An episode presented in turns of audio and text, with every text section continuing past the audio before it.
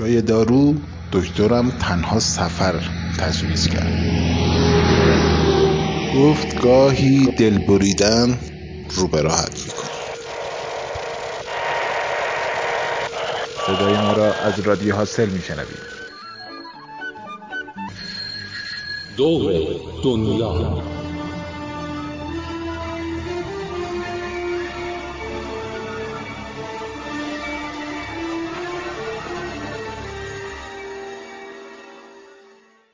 قسمت های قبل تعریف کردیم که رسیدیم به شهر اسپوکن و با کمک دوستان جدید تونستیم چندین برنامه فرهنگی و اسلاید شو اجرا کنیم و یکی از زیباترین درخت های سفر رو بکاریم. درست تو روزای آخر و ترک شهر یه ایمیل از شهر فیلادلفیا رسید که ما رو دعوت کرده بودن برای شرکت در مراسم راهپیمایی صلح.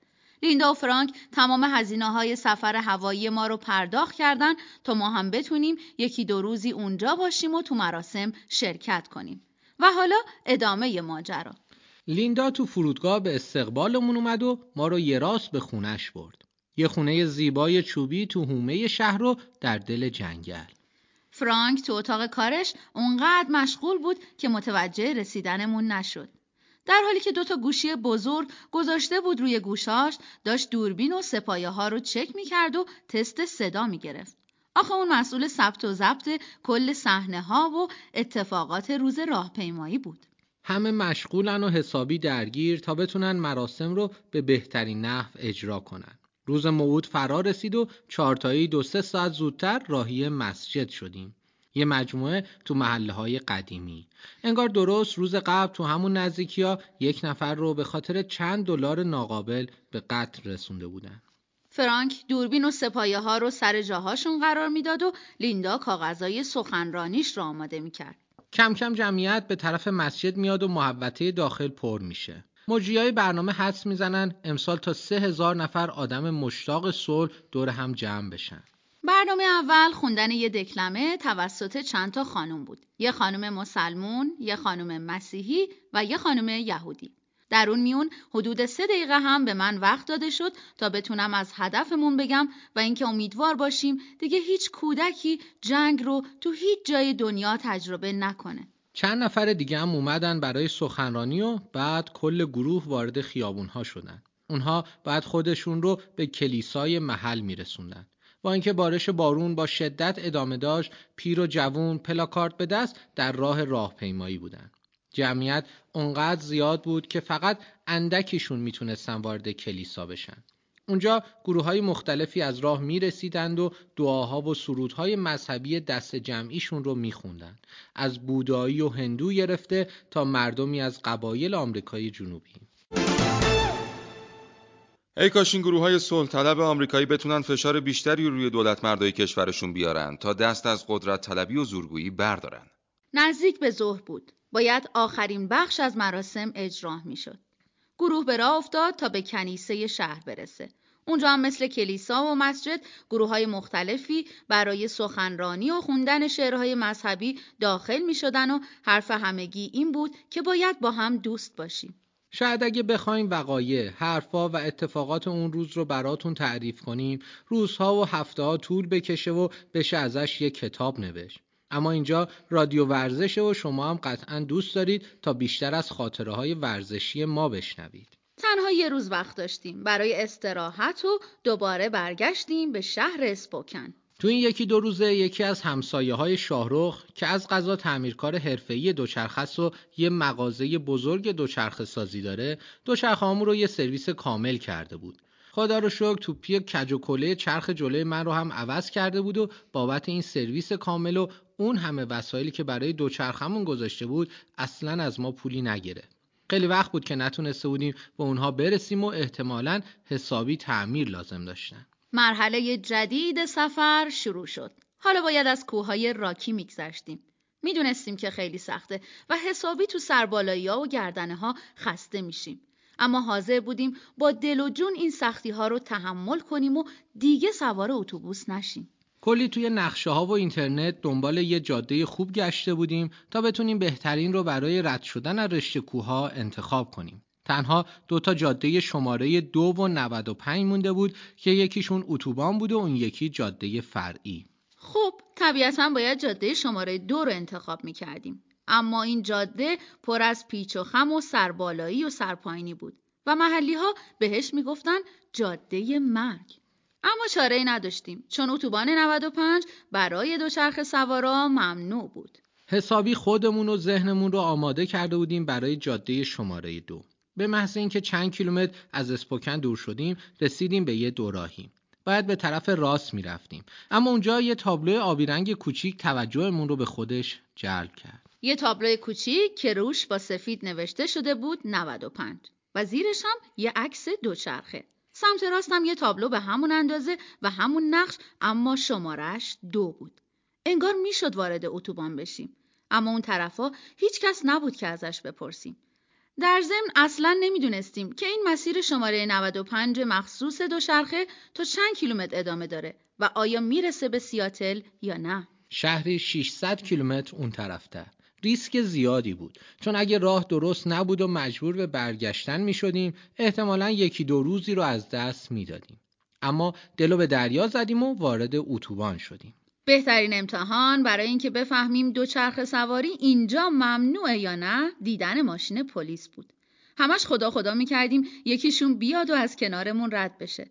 قطعا اگه ممنوع باشه ما رو متوقف می‌کنن و برمیگردونن به جاده محلی.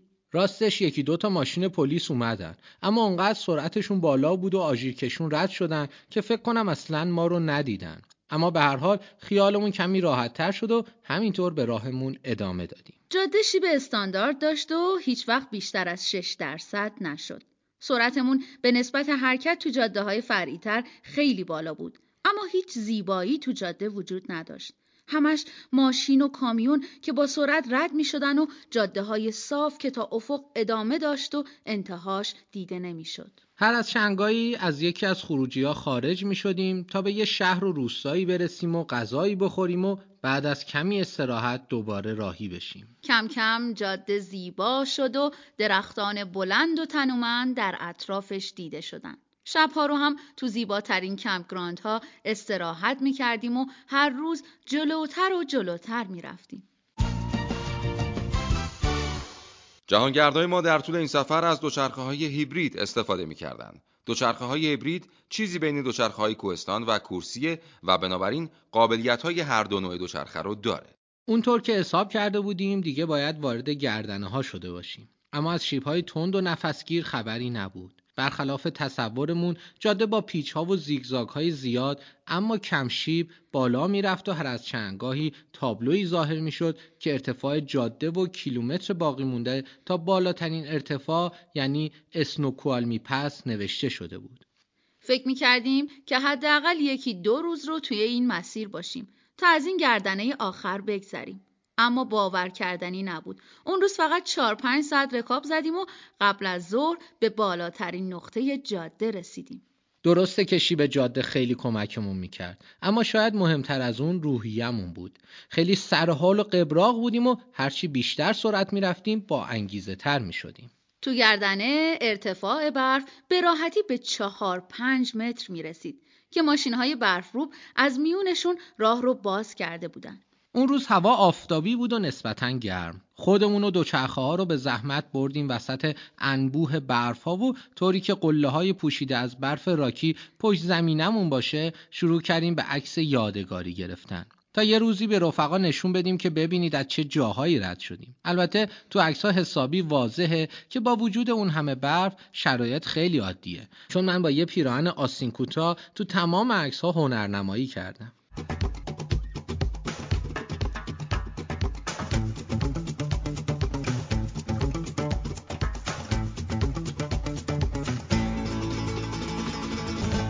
با اینکه جهانگردای ما در این برنامه نکات خوبی رو به شما آموزش دادن اما این نکته رو به فراموشی بسپرید که با پیراهن آستین کوتاه در مسیرهای کوهستانی دوچرخه سواری کنید. بالای 130 چهل کیلومتر راه بود تا سیاتل و تقریبا یک روز کامل دوچرخه سواری. حتما علاقمندان به ورزش مخصوصا بسکتبال می‌دونن که یکی از معروفترین تیم‌های حاضر در لیگ حرفه‌ای بسکتبال آمریکا یا همون NBA تیم شهر سیاتل یعنی سیاتل سوپرسونیکسه. هنوز ظهر بود و کار عاقلانه این که همون نزدیکی ها یه جایی برای خواب پیدا کنیم و روز بعد را بیفتیم. اما ذوق و شوق گذر از گردنه اونقدر زیاد بود که از جاده به سمت غرب سرازیر شدیم. حساب کردیم اگه به همون نسبت بالا اومدن تو موقع سرازیر شدن به سمت اقیانوس جاده شیب داشته باشه تو کمتر از دو سه ساعت دیگه می‌رسیم. اوایل حدسمون درست بود و به محض سرازیر شدن به زحمت می‌تونستیم چرخها رو کنترل کنیم و نگذاریم سرعتشون از 50 60 کیلومتر بر ساعت بالاتر بره. با اون همه بار و تو اون سرپایینی سرعت گرفتن خیلی کار خطرناکیه. مخصوصا چرخ جلو که حسابی تاب می‌خوره و کنترلش خیلی سخته. حالا اگه یه سنگی یا چوبی هم سر راه سبز بشه که واویلا. به هر حال صحیح و سالم رسیدیم ته سرپایینی. اما این سرپایینی خیلی زودتر از اون چیزی که فکر می‌کردیم تموم شد و ما هنوز 70-80 کیلومتر راه داشتیم. البته شیبش تقریبا دو برابر شیب دامنه شرقیش بود. هرچی جلوتر می رفتیم اتوبان شلوغتر و شلوغتر می شد و حسابی خطرناک. تو قسمت های قبل تعریف کردیم که از شهر اسپوکن خارج و راهی غرب شدیم. خیلی سریع و راحت تونستیم از گردنه اسنوکوالمی پس و در اصل رشته کوه راکی بگذریم و قبل از ظهر سرازیر بشیم به طرف سیاتل. و حالا ادامه ماجرا. هنوز تا تاریکی هوا چند ساعتی مونده بود و حدوداً 60 کیلومتر راه داشتیم. اتوبان 95 حسابی شلوغ شده بود و هرچی به سیاتل نزدیکتر می شدیم شلوغتر هم می شد. دیگه ادامه دادن تو اون مسیر کار خطرناکی بود و باید هرچه سریعتر خارج می شدیم. طبق نقشه از اولین دوراهی که به شهر راه داشت خارج شدیم. به طور باور نکردنی سرعتمون با ورود به جاده فرعی کم شد. انگار سرعت بالای ماشین ها روی ما هم تأثیر میگذاشت و ما هم تو اتوبان سریعتر رکاب می‌زدیم. هنوز چند دقیقه نگذشته بود که برای چندمین بار پنچر شدیم. انگار دیگه عمر این لاستیک هم سر اومده و با برخورد کوچکترین سنگ یا شیشه خورده‌ای پنچر میشه. با اینکه بارش بارون خیلی شدید نبود اما نمی‌تونستم توی رو خوب خوش کنم. وصله به هیچ عنوان بهش نمیچسبید. کلی طول کشید تا بالاخره راه افتادیم. همینطور زمان رو از دست می‌دادیم و انگار مسیر کش میومد. تو حس و حال خودمون بودیم که یهو یه ماشین پلیس با سرعت و آژیرکشون ازمون سبقت گرفت.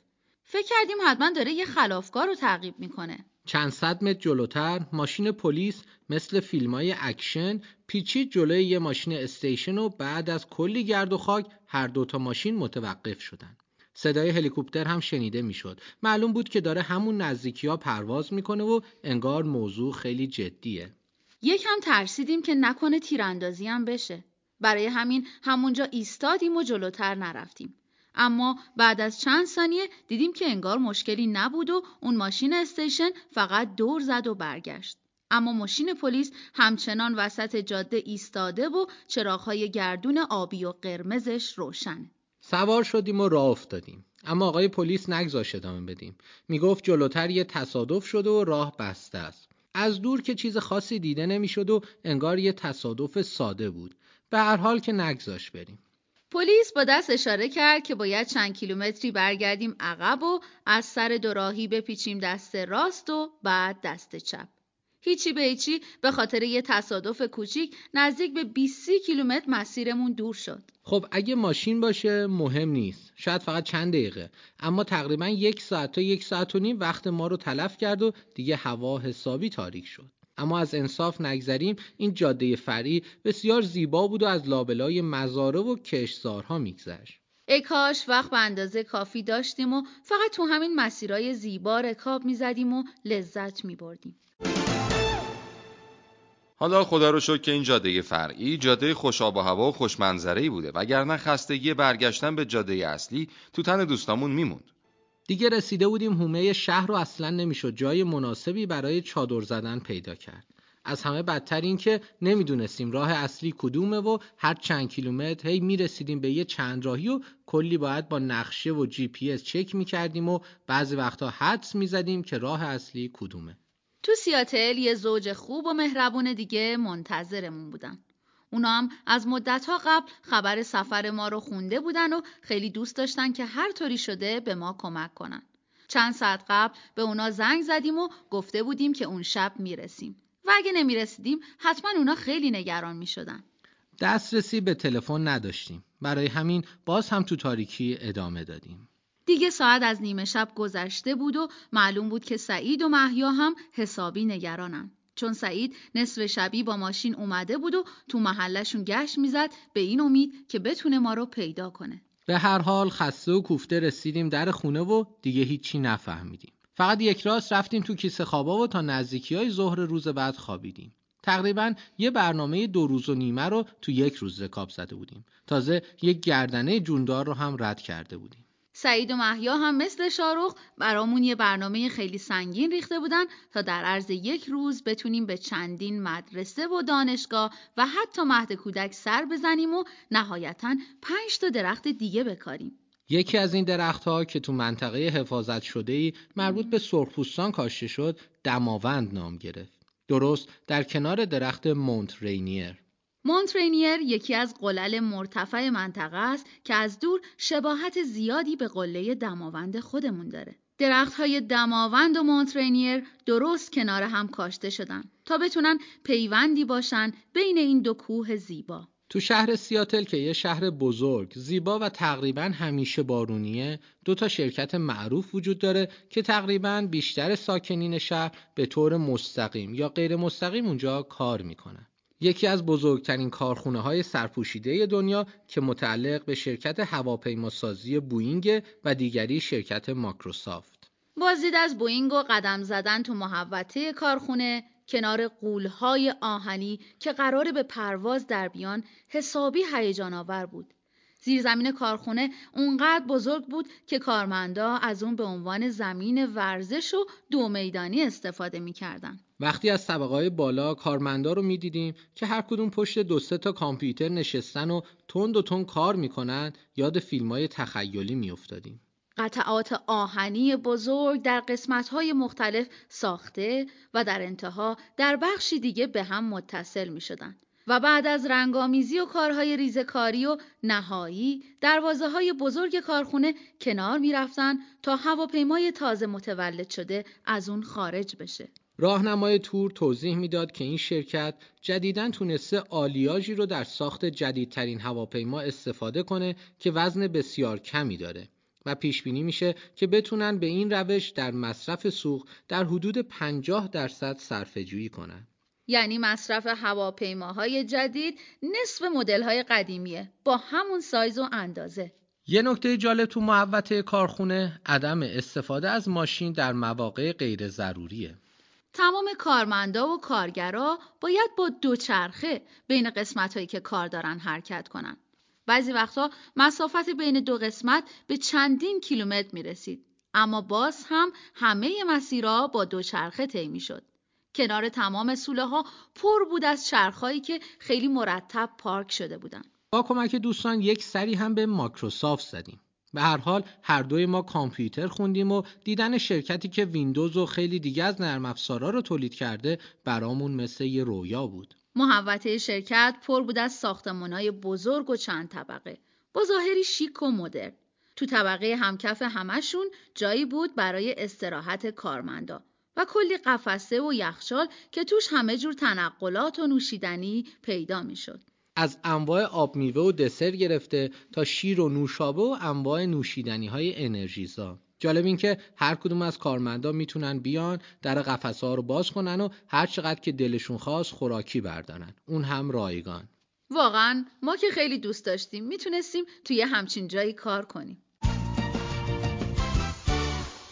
البته ما هم خیلی دوست داشتیم جایی کار کنیم که همه خوراکیاش مجانی باشه. اما خب من یکی که حاضر نیستم شغلم و با هیچ کار دیگه ای تو دنیا عوض کنم. حالا با خوراکی یا بی خوراکی؟ سری هم به طبقات بالا زدیم. کم کم احساس خوبی که داشتیم از بین رفت. همه جا شیک و تمیز بود اما درست مثل زندان. اون هم سلول های انفرادی. هر طبقه پر بود از اتاقهای کوچیک که بیشترشون حتی پنجره هم نداشتن.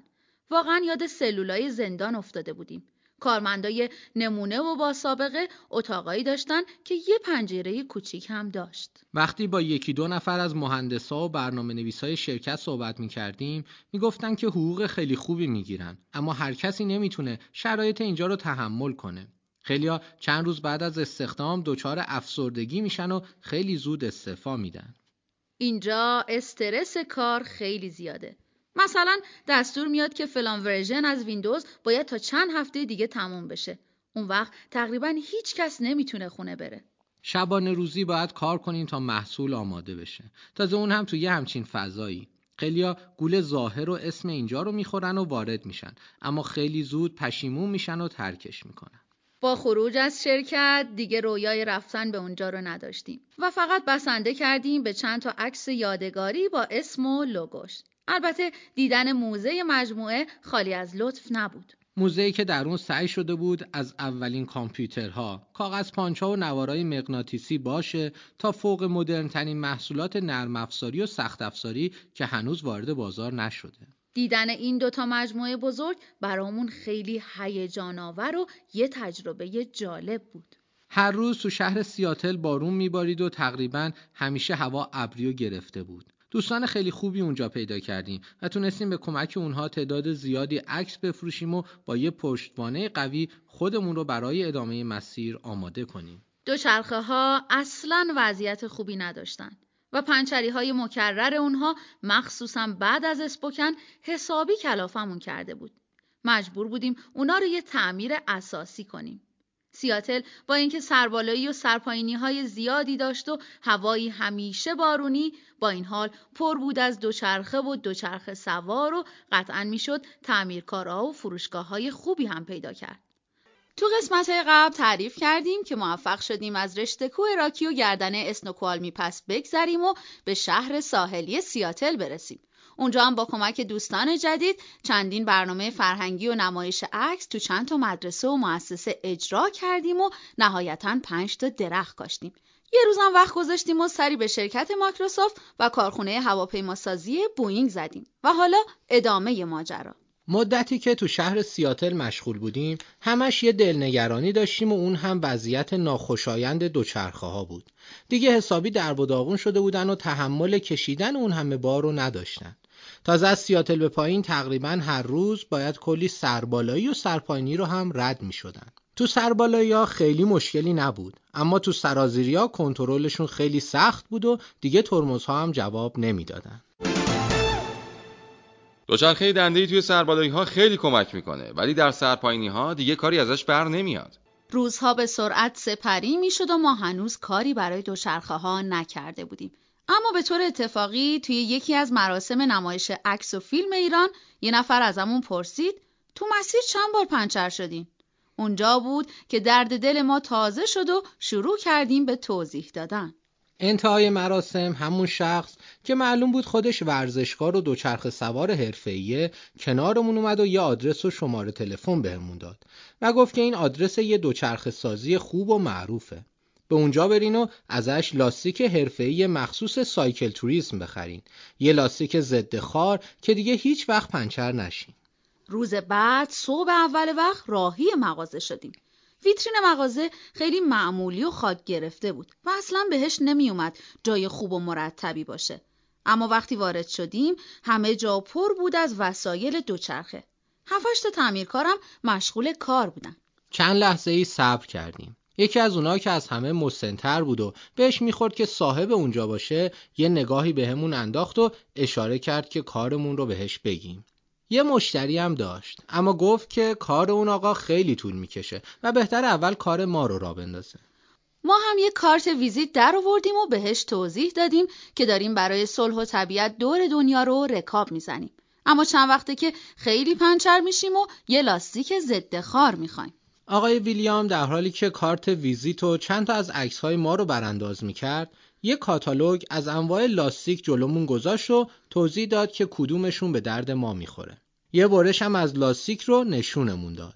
داخل اون در حدود 4 5 میلیمتر اسفنج فشرده خیلی سفت وجود داشت و اگه شیشه و یا میخی وارد لاستیک می‌شد بازم به خاطر وجود اسفنج نمی‌تونه تیوپ رو پنچر کنه. لاستیک خیلی خوب و عالی به نظر می رسید. البته قیمتش هم خیلی عالی بود. تقریبا چهار برابر قیمت مدلای معمولی. اما این چند وقته پنچری های مکرر اونقدر اذیتمون کرده بود که حاضر شدیم نزدیک 200 دلار اونها رو بخریم و امیدوار باشیم که با فروش چند تا عکس بتونیم این مبلغ رو جبران کنیم. ویلیام می‌گفت که فعلا لاستیکا رو نداره و باید سفارش بده و احتمالا یکی دو روز طول می‌کشه تا سفارش بده و به مغازه برسن. گفت بهتره که چرخها رو همونجا بذاریم و دو روز دیگه سر بزنیم. پس فردای اون روز دوباره رفتیم مغازه دوچرخه سازی که تقریبا وسط شهر بود. به محض اینکه وارد شدیم دوچرخه هامون رو دیدیم. اما تقریبا نمی‌شد شناختشون. تمیز و شیک و خیلی مرتب. البته فقط به خاطر تمیزیشون نبود. تقریبا بجز بدنه، فرمون و پدالا همه چیز عوض شده بودن و به جای لوازم کهنه همه جای چرخها وسایل نو جایگزین شده بود. ویلیام از دور دستی تکون داد و نزدیک شد. همینطور که جلو می اومد گفت خیلی شانس آوردین که قبل از حرکت اومدین اینجا. وضعیت دوچرخها اصلا خوب نبود. توقه عقب لاستیک جعفر شکسته بود و از چند جا ترک داشت. به من گفت توق چرخ تو هم همچین تعریفی نداشت و با چند تا ترمز افتادن تو دست انداز اونم ترک برمی داشت و میشکست. معلومه که بار زیادی دارین و ترمزها حسابی به توقا فشار آوردن و اونا رو نازک کردن. برای همین کلا چرخها رو با تمام لوازمش عوض کردم. چرخهای جلو رو هم نو انداختم چون دیگه عمرشون رو کردم. زنجیر و ترمزارم عوض کردم. لاستیک همونایی رو که خواسته بودین انداختم. در ضمن چهار تا تیوب ضد خارم انداختم. بین لاستیک و تیوب یه نوار محکم لاستیکی زخیم گذاشتم که دیگه هیچ وقت پنچر نشین حتی تا وقتی که برسین دوباره به ایران فکر کنم از اینجا به بعد سفر جهانگردامون و مدیون آقای ویلیام هستیم ویلیام همینطور که حرف می‌زد و قسمت های نوع چرخ و دلیل تعویز شدنشون رو برای ما توضیح می‌داد منم یه نگاهی به قیمت ها مینداختم. توق و متعلقات 450 دلار. ترمزها 50 دلار. تویوب 40 دلار. و لاستیک 200 دلار. با یه حساب سرانگشتی رسید نزدیک به 2000 دلار. یعنی در حدود دو میلیون تومن خودمون. خیلی عصبانی شدم و صورتم پر از عرق. آخه چرا بدون اینکه با ما هماهنگ کنه این کارا رو کرده؟ ما فقط چهار تا لاستیک خواسته بودیم. نه این همه وسیله. 200 دلارش هم به زور می‌تونیم جور کنیم. چه برسه به 2000 دلار. اصلا ما دوچرخه ها رو دونه 600 هزار تومن خریدیم. اما امروز تقریبا دو برابر کل مبلغش باید پول تعمیر بدیم. حرفای آخر ویلیام رو تقریبا نمیشنیدم و فقط با حسرت توقع شکسته رو گرفته بودم دستم و همش رو این فکر بودم که چطور میشه تعمیرش کرد و نوع اون رو نخرید. یه لحظه به خودمون اومدیم و دیدیم که صاحب مغازه پشت پیشخون ایستاده. طوری که منتظره تا حساب کنیم. نمی‌دونستیم چجوری توضیح بدیم که پول نداریم. و لطفا همه چیز رو با همون وسایل قدیمی عوض کن. تا خواستیم شروع کنیم ویلیام با قیافه جدی گفت تو دوران دانشجویی چند تا دوست ایرانی داشتم و خیلی از خصوصیات اخلاقی شما رو می‌شناسم. می‌دونم که شما دوست دارین چونه بزنین. پس شروع کنید تا بهتون یکم تخفیف بدم. شانهزنی ایرانی ها به گوش آقای ویلیام هم رسیده بود و بنده خدا خودش قبلا تخفیفای لازم رو بهشون داده بود. همش با خودمون می‌گفتیم خب گیریم که پنجاه نه صد دلارم تخفیف داد. 1900 دلار بقیه رو چیکار کنیم؟ با یه قیافه بهزده و با تته پته گفتیم نمی‌دونیم. راستش ما که اصلا اونقدی پول نداریم. ویلیام در حالی که لبخندی می‌زد گفت نظرتون با 100 دلار چیه؟ اما اون منظورش این نبود که 100 دلار تخفیف بده بلکه می‌خواست کلا 100 دلار ازمون بگیره. اصلا منظورش رو نمیفهمیدیم و فکر کردیم داره شوخی می‌کنه. اما اون خیلی جدی بود و می‌گفت که کلا میشه 100 دلار. حالا ما شروع کرده بودیم به چونه زدن که نه بابا اونقدر نمیشه و باید بیشتر ازمون پول بگیری. تو همون شلوغ پلوغی ویلیام با صدای آرومی گفت من عاشق دوچرخه سواریم و خیلی دوست داشتم که الان می‌تونستم مثل شما دوتا رها باشم. کار و زندگی و خونواده رو رها کنم و با دوچرخه همراهتون بشم. اما چه کنم که زندگی مشکله و اگه من فقط یک روز اینجا رو تعطیل کنم معلوم نیست چه اتفاقی میافته. لطفا این هدیه کوچیک رو از من قبول کنید تا اینطوری حداقل همیشه همراهتون باشم. اشک تو چشامون حلقه زده بود و اصلا باور نمی کردیم. نمی‌دونستیم از خوشحالی باید چی کار کنیم. 100 دلار حتی پول مالیات وسایل و یا کارگری که روی چرخامون کار کرده بودم نمی‌شد. اما انگاری می‌خواست که ما یه وقت ناراحت نشیم. برای همین اون پول گرفت تا ما احساس کنیم واقعا وسایل رو خودمون خریدیم. سوار چرخا شدیم. دست تکون دادیم و از ویلیام خدافزی کردیم. اصلا باور کردنی نبود. حتی از روز اولشون هم بهتر شده بودن و خیلی راحت جلو می‌رفتن. ویلیام راست می‌گفت. از اون روز به بعد تا انتهای سفر به جز یک بار بیشتر پنچر نشدیم. تا نهایتا تو کاشان و دو سه روز مونده به انتهای سفر توق چرخم شکست. ویلیام با این کارش همیشه و هر روز همراه و همسفرمون بود و خاطره و هدیهش هرگز ازمون جدا نشد. روزهای همیشه بارونی سیاتل همچنان ادامه داشت و وقت ما خیلی کم و باید هرچه سریعتر راهی می شدیم. هنوز چند هزار کیلومتری از مسیرمون مونده بود تا به انتها برسه. بالاخره توی روز نیمه بارونی سیاتل رو با تمام خاطرات شیرینش به طرف جنوب ترک کردیم.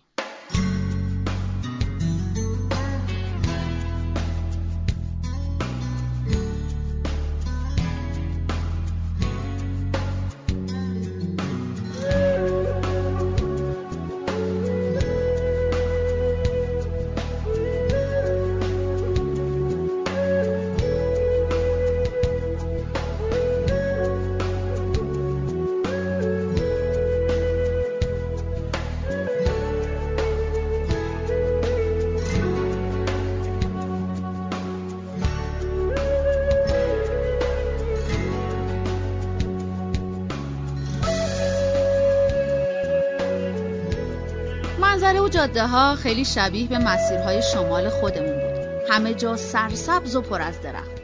هوا کمی خنک بود اما دوچرخه سواری توی این جاده ها درست ما رو به یاد ایران مینداخت و خیلی لذت می بردیم. اما یه غمی هم تو دلمون مینداخت. حالا بیش از یک ساله که از خونه و خانواده دوریم و تو کشورهای غریب زندگی می‌کنیم. هر روز کلی اتفاق خوب و بد برامون میفته. یه روز اونقدر ناامید و خسته ایم که دوست داریم چشمامون رو ببندیم یه هواپیما سوارشیم و برسیم خونه اما روز بعد اونقدر امیدوار و خوشحالیم که دوست داریم این سفر سالهای سال طول بکش و به این زودی هم تموم نشه کمک ویلیام تو سیاتل از اون اتفاقای خیلی خوب بود که تا مدتها ما رو برای رسیدن به هدفمون امیدوارتر و امیدوارتر می‌کرد.